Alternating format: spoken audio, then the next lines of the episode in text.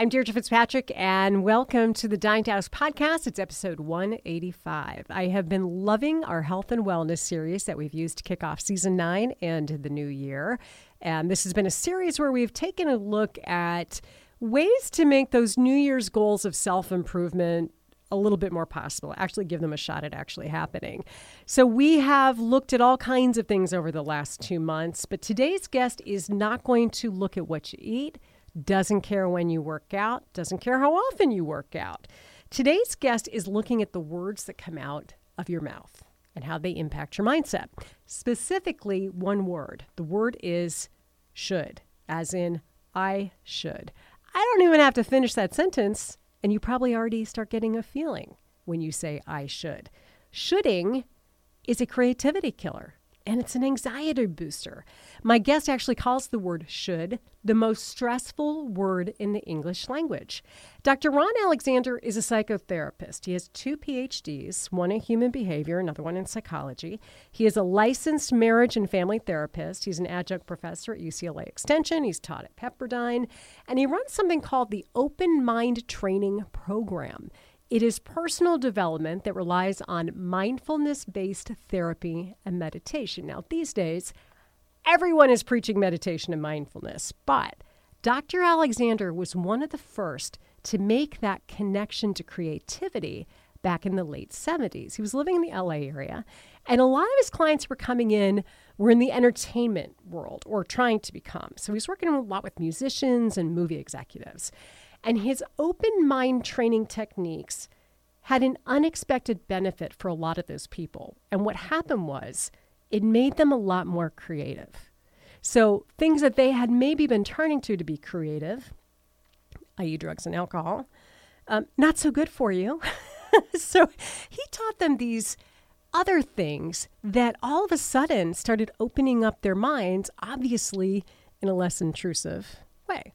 So, years later, Dr. Ron is basically a go to for not only Hollywood types, but now big tech companies like Apple and Sun Microsystems have turned to him. He's the author of several books. His latest is called Core Creativity The Mindful Way to Unlock Your Creative Self. Get ready for some incredibly interesting stories. He starts dropping names, and you're like, oh my gosh, seriously? Oh, yeah, he really did. On this Dying to Ask, the impact saying I should has on your mindset. If should is the most stressful word in the English language, what do you think the second most stressful is? You uh, use it all day long, at least I do. How can you stop saying should and get yourself out of that stress loop? And what can you expect to happen in your brain and to your stress levels if you ditch shoulding? Dr. Ron Alexander is my guest this week on the Dying to Ask podcast. Have you ever wondered how did they do that? I do all the time. I'm Deirdre Fitzpatrick, and Dying to Ask is the podcast that gets me off a TV news set and into candid conversations with authors, entrepreneurs, athletes, and influencers I have been dying to talk to. Soak up the motivation that comes from learning how other people live their lives, how they take an idea or a goal, they follow through, and they pull it off. And maybe along the way, I'll get some answers to questions you've been dying to ask. Dr. Alexander, welcome to the Dying to Ask podcast. Oh, thank you. Happy to be I, here. Oh, great. Well, I think you have one of the most interesting bios I've ever read. You're a creativity consultant. When you tell somebody that at a at a party, what do they how do they usually respond? Uh, they immediately want to know if I can help them get a job. well, you do work in Hollywood, so that's probably right. Right. Most so of the time. What does that mean? What do you explain to people what it is that you've been doing over the last 46 years? Well, I started um, in 1978 um, at the Center for Health and Healing associated with the Cedars-Sinai Medical Office Towers. And in my very first month of private practice, I was teaching mindfulness meditation and yoga. And the wives would come in for the weekly classes, and then they would start to send their husbands who were working in film, TV, music. Um, they would be in bands, and um, they would be all stressed out. Some would be bipolar, manic depressive, and so they would send them in to me um, to start working with to help enhance their sense of uh, self and well-being and bring more creativity and relaxation to them. I mean, that all seems very kind of normal now and very mainstream, but back then it wasn't at all, was it? Oh no, we were considered uh, heretics, and um, uh, the early pioneers. We literally uh, were involved in the very first wave of all this kind of meditational and mindfulness thinking, and um, um, how to uh, create holistic health and bring that to um, medicine. And so, as you started watching all of these creative minds doing the yoga, doing the meditation, doing the mindfulness, what were the things you started seeing happen when it came to creativity? Well, the most important thing was that once I started to teach them how to do mindfulness meditation and then get out of their, their heads and off of their drugs, that their creativity doubled, tripled, quadrupled, and their sense of self and well being became more enhanced. And the more that they practiced mindfulness meditation with me, and in those days I was doing yoga therapy in addition to psychotherapy, um, they stopped taking uh, drugs when they were on the road or they're playing in bands or they were shooting a movie or doing a TV series. And they would go into their trailer, they'd give me a call. I'd spend 20, 30 minutes taking them through um, a guided meditation. They'd get off, they'd stand on the line, do their um, their lines, and then come back, call me again, and say, "Wow, that was fantastic." Wow. So, what were you then learning about creativity and how it's unlocked during this time? I was learning something fascinating, which is our um, depressive states and anxious states don't necessarily derail us from becoming more creative. And very early on, uh, I've had the opportunity to meet many, many uh, individuals. And I met socially and through actually the Meditation Society, the late, great Leonard Cohen, poet, singer, songwriter, and had many conversations with him. And I once asked him, I said, people uh, always say that the brilliance of your creativity comes out of your depression. Is that so? And he went into deep reflection because Leonard was a man of not many words. And he said, No, um, depression was a, a sea or an ocean that I swam in. But when I came out of the ocean and onto the beach, is that's when the creativity unfolded. And I said, So what helps you to get out of the uh, sea of depression or anxiety? And he said, mindfulness and Zen meditation. And spending time with exploring the richness of one's inner life.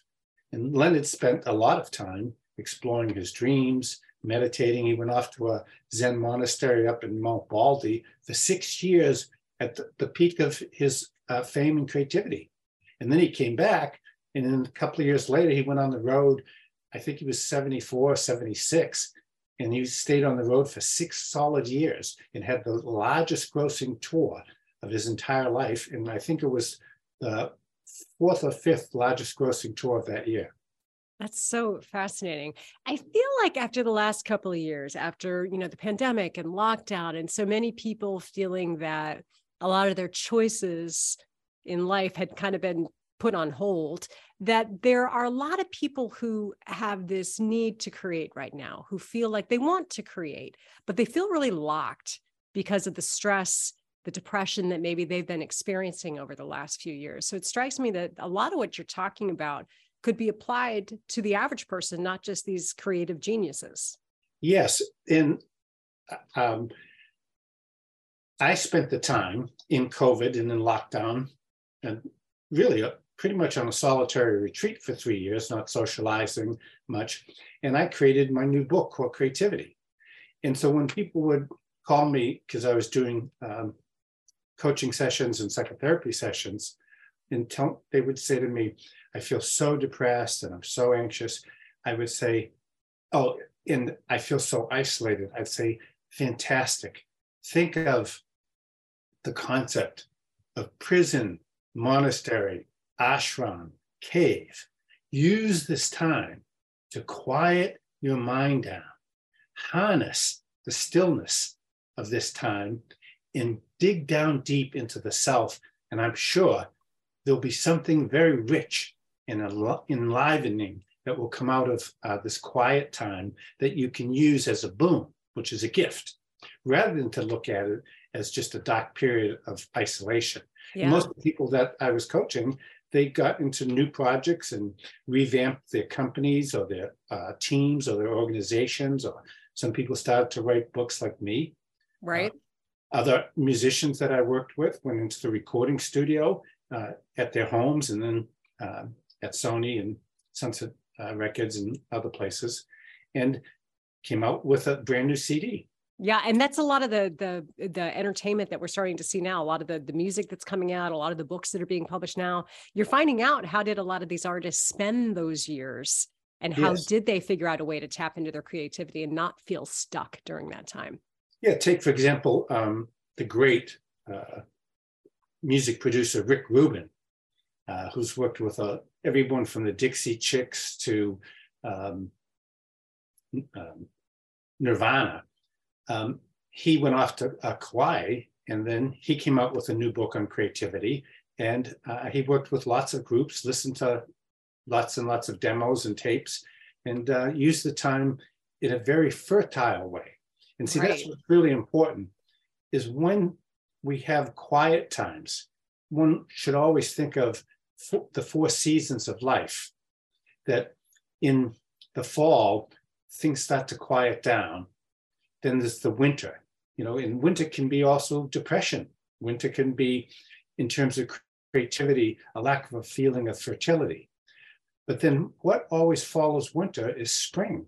And spring is, you know, uh, where we begin to nurture and watch what we've uh, planted in fall or in winter sprout up. And then after spring, always comes summer. And so there's always these cycles um, that we need to follow, both externally and then the cycles internally from a creativity perspective. One of the techniques that, that you recommend is eliminating two words from your, your dialogue, inner dialogue and outer dialogue. And the words are, I should. Yes. Talk to me about this. This well, is so obvious, but so hard. yeah. And in addition to I should, I also say eliminate I have to or I must. And as children, of course, our parents tell us you should get up at a certain time, you should shower before you go to school, you should brush your teeth, you should shine your shoes. And for me, I was um, in a private Catholic school in Boston. You should put on the uniform. And we just take those early formulas and we unfortunately apply them too much to doing what we feel we should do instead of what I call um, the insert uh, in editing of the programming of the negative mind is to edit out I should, I have to, I must to, I want, I would like to, I enjoy doing, I would wish to be able to do, because those words evoke an entirely different feeling and sensation within our body. They, Why? What what is it that they do? Why is the word should so powerful? And what do you know that it tends to the the impact that it tends to have on a person? Well, the number one thing that we know from research in cognitive behavioral psychology is when people um, mentally self repeat to themselves, I should, I have to, I must, is that it, it evokes unwholesome negative programming. And negative programming in the thought of the mind leads to negative sensations, which lead to negative feelings and emotions in our body. And so that we now know from the field of mind body psychology and trauma healing therapy that the mind affects the body, the body affects the mind, and the mind can also affect the brain.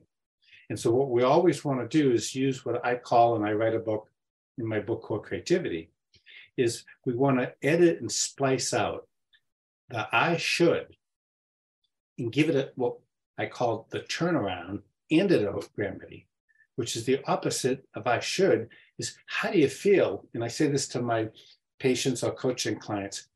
How do you feel when you say, I want to, or I'd like to, or I need to, or I desire to? And instantaneously their faces change, their mood lights lights up, and they begin to experience more spaciousness and uh, more of a sense of relaxation in their being. And then you can take that those qualities of spaciousness and relaxation into everything that you're doing all day long. And we call that meditation or mindfulness in action. Now, for example, when I'm working with patients all day long, I can't be sitting with my eyes closed and, and, and meditating to generate that sense of well being and peacefulness. But I can apply that by being mindful of how I'm breathing and moving from watching my own thoughts of I should to I want or I'd like to. It is amazing to me that such a subtle shift in a word can have that big of a physical impact on a person. Yes, because um, the, the negative programming, let's just call it 1.0 in the software of your mind, most of all of it comes from early childhood.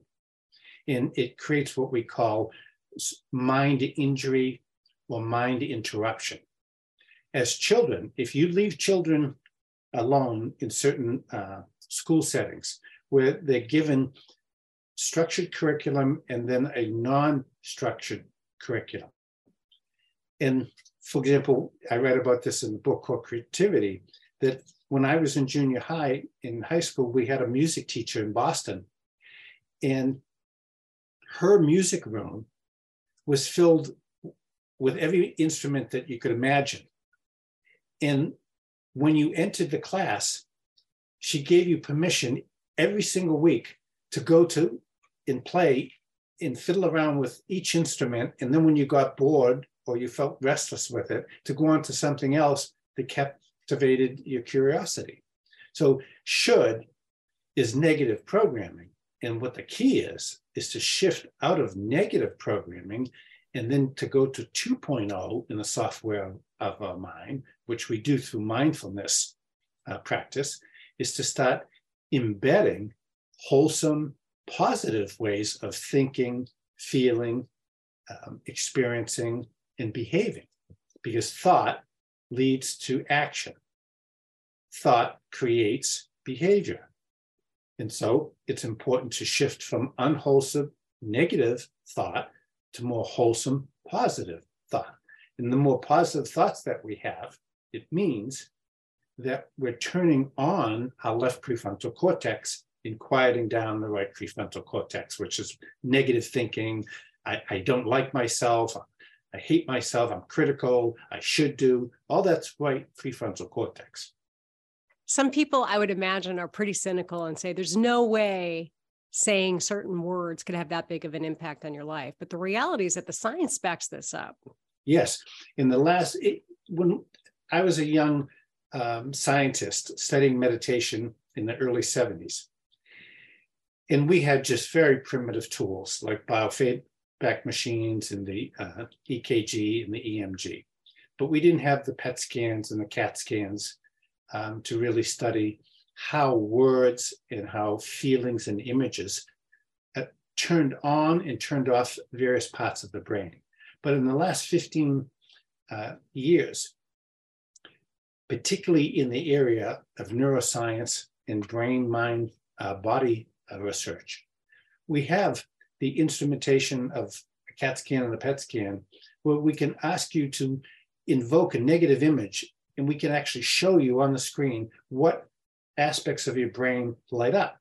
And then we say, okay, now I want you to go into a compassion state or a state of gratitude. And it's just extraordinary, Deirdre, at the parts of the brain. The whole left prefrontal cortex lights up and the right prefrontal cortex quiets down. So science has come a long way. And most of the neuroscientists are extremely fascinated and interested. Uh, I recently was having a long discussion at the Mauna Kea on the Big Island in Hawaii with one of the top uh, neuroscientists in the world. And he said, I can't believe that my wife and I have sat down uh, with you and your girlfriend. Of all the people in this resort, I am so fascinated that mindfulness is something that we quantum scientists are really interested in studying. And then we talked for two hours. that sounds like a delightful night. It, it was because um, he, he w- was the least likely person of all the people that I looked around. Usually I'd be looking for like the musicians and whatever. But we had this fascinating conversation because he was sincerely interested in how does meditation work? Why does it quiet down the right prefrontal cortex?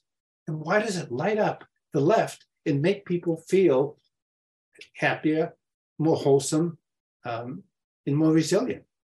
And, and sometimes, Dr. Ron, it, it happens, it's only a couple of minutes of, you know, work to get there yes to to instantly give yourself that feeling of just a little bit of peace or space so that you can either think again you can get your work done. You can go back to trying to be a good parent or trying to be a decent human being to the people around you giving yourself that little gift of relieving the stress and giving your brain a break is so powerful. And that's deirdre that's very well put. Giving your brain a break.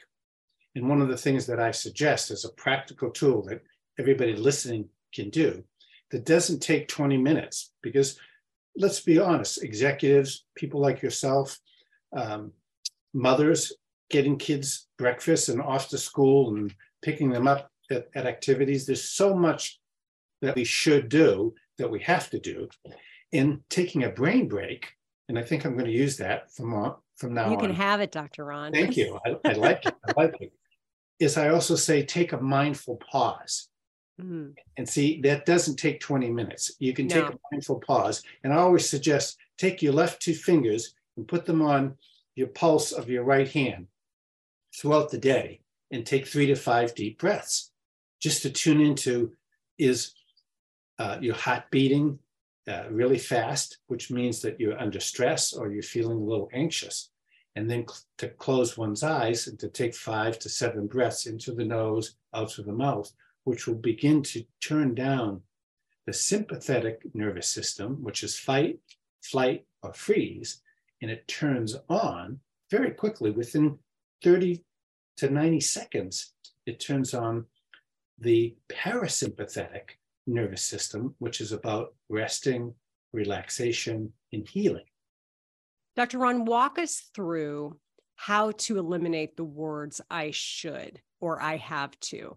Give us a challenge as we start to wrap up of how we can do this one simple change to hopefully unlock a better creativity state, but also just to feel better in general.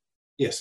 The most important thing that you can do is just simply identify it. And I call it the mind cartoon lasso. Once you see the thought, once you notice that, oh, I'm in should right now, create an imaginary like lasso where you see that little uh, bubble of balloon uh, in a cartoon and identify what the should is. And then create another little bubble and a balloon over here and put in its positive antidote. The opposite of I should is I want to The opposite of I have to is I would like to. The opposite of I must do is what would nurture me. So th- that's what I call um, mind editing splicing, so that you want to feel empowered that you can transform negative thinking, negative programming, which we all have, we all struggle with uh, those types of thoughts all day long, to positive ones, because the mind can do anything. And there's an old saying in uh, meditation science that says, set your mind on what you want and direct it, and then it will manifest. I started once we had confirmed this interview, I started trying to be a little bit more aware of how often I said I have to, I should. Mm-hmm. I was shocked how yeah. often I say this. And I say that as somebody who practices mindfulness every day, even for small periods. I was shocked how much I said it. Yeah, it, it's phenomenal. And of course, before I got into um, the discovery of Zen Buddhism and mindfulness meditation, I grew up as a nice Irish Catholic boy from Boston, going to a private Catholic uh, school. And the nuns and the priests should was every other word. and have to was the other one. I, I had a very similar background. yeah. And it takes years to clean up that programming, like in regular therapy. But if you apply mindfulness meditation, like you said, you can just very quickly, you start making a note for a while, I carried around a little notebook, and every time I was into a, I should or I must or I have to, I wrote it down, and then I started to write down its opposite, and then I started to realize I could shift and shuttle out of the negative and into the positive uh, more quickly. And then lastly, it's very important uh, for all the listeners that no matter how harsh the negative criticism or the self-hatred or the low self-esteem is, is practice for one to three minutes a day. And it's usually good to do in the morning and then at night, gratitude meditation. And that's just simply sitting and feeling appreciation and gratitude for all of the good things that happened today.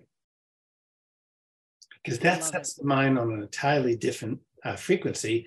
And in my body, when I practice gratitude meditation, I start to feel really, really good. And it generates experiences of happiness and the qualities of well being. A clear mind is hard work at times, isn't it? Very hard work. It's very hard work. But the important uh, thing to get is don't try to not have a clear mind and don't try to have not have negative thinking just notice the negative thoughts and then drop them or almost as if you could swish them over your shoulders into the background and then find that positive way of thinking, that positive emotion that you want to cultivate. The counters, let's say you get up and you feel sad. Well, we, we all feel sad sometimes. The opposite, though, of sadness is appreciation, joy. Dr. Ron, I could talk to you all day, but I'm afraid you're going to have to co- charge me a copay at some point. I'll give you a reduced rate. Thank you so much. And again, your new book is out. It's Core Creativity, the mindful way to unlock your creative self. It's very interesting. And I, I love your simple challenge, something we could all do today that maybe can have a big dividend very quickly. Best of luck with the book. Oh, thank you so much. Little background about this episode I actually recorded it between newscasts. So I anchored a 7 a.m. newscast, walked out of the studio at 8, had to go run into our green room and set up podcast gear and interview Dr. Ron kind of on the fly. I hate doing interviews like that. But it was just the only way to make it work that day because we were short staffed. So I wrapped up his 30 minute interview and then literally 10 minutes later had to go run back into the studio, which is normally kind of a recipe for disaster because you feel a little flustered. I was so zenned out after talking to him for half an hour it was one of my best newscasts of the week, seriously. So maybe therapy between shows is the way to go in news. I don't know. But I did enjoy it and uh, made for an action packed day for sure. You can keep up with Dr. Ron. He's got a website. Uh, it's Dr. No, it's ronaldalexander.com. You can find him on Twitter at Ron Alexander PhD, on Facebook at Ronald Alexander PhD, and then on Instagram it's at Dr. Ron Alexander. And then again, the book is called Core Creativity The Mindful Way to Unlock Your Creative Self. I think you'll really enjoy it. What I'm listening to this week, uh, On with Kara Swisher. This is a good show. And I listened to an episode that honestly I would not have clicked on, except that I was running and it automatically just populated. It was episode that was published on January 19th, and it was called Inside the Prince Harry Book Blitz and What It Means for the Monarchy. I'm kind of over Prince Harry, I'll be honest. I just I feel like it's everywhere. However, the guests on this particular episode were Patrick Harverson and Catherine Mayer. Now, Harverson worked as King Charles's communications chief, and then Mayer wrote a book about the king. So, hearing about Harry's book through people who not only know him, but know how things actually work behind the scenes was kind of interesting, very fascinating. And it turned into a bigger discussion, kind of a personal discussion about grief. And so I actually found it to be a really interesting episode. I think you might enjoy it. So, again, it's Kara Swisher. The episode was first published on January the 19th. Now, Kara Swisher, regularly a number one podcast. Me, not so much, but I could get a little closer with your help. You should.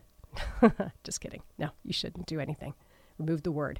You have an opportunity, if you would like to, to take a second and share this show that we just did. If you are listening to us on Apple right now, if you look in the top right hand corner of your phone, you'll see three dots.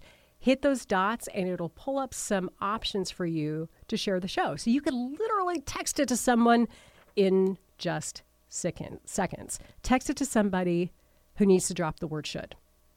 Honestly, think of how you can change their life today.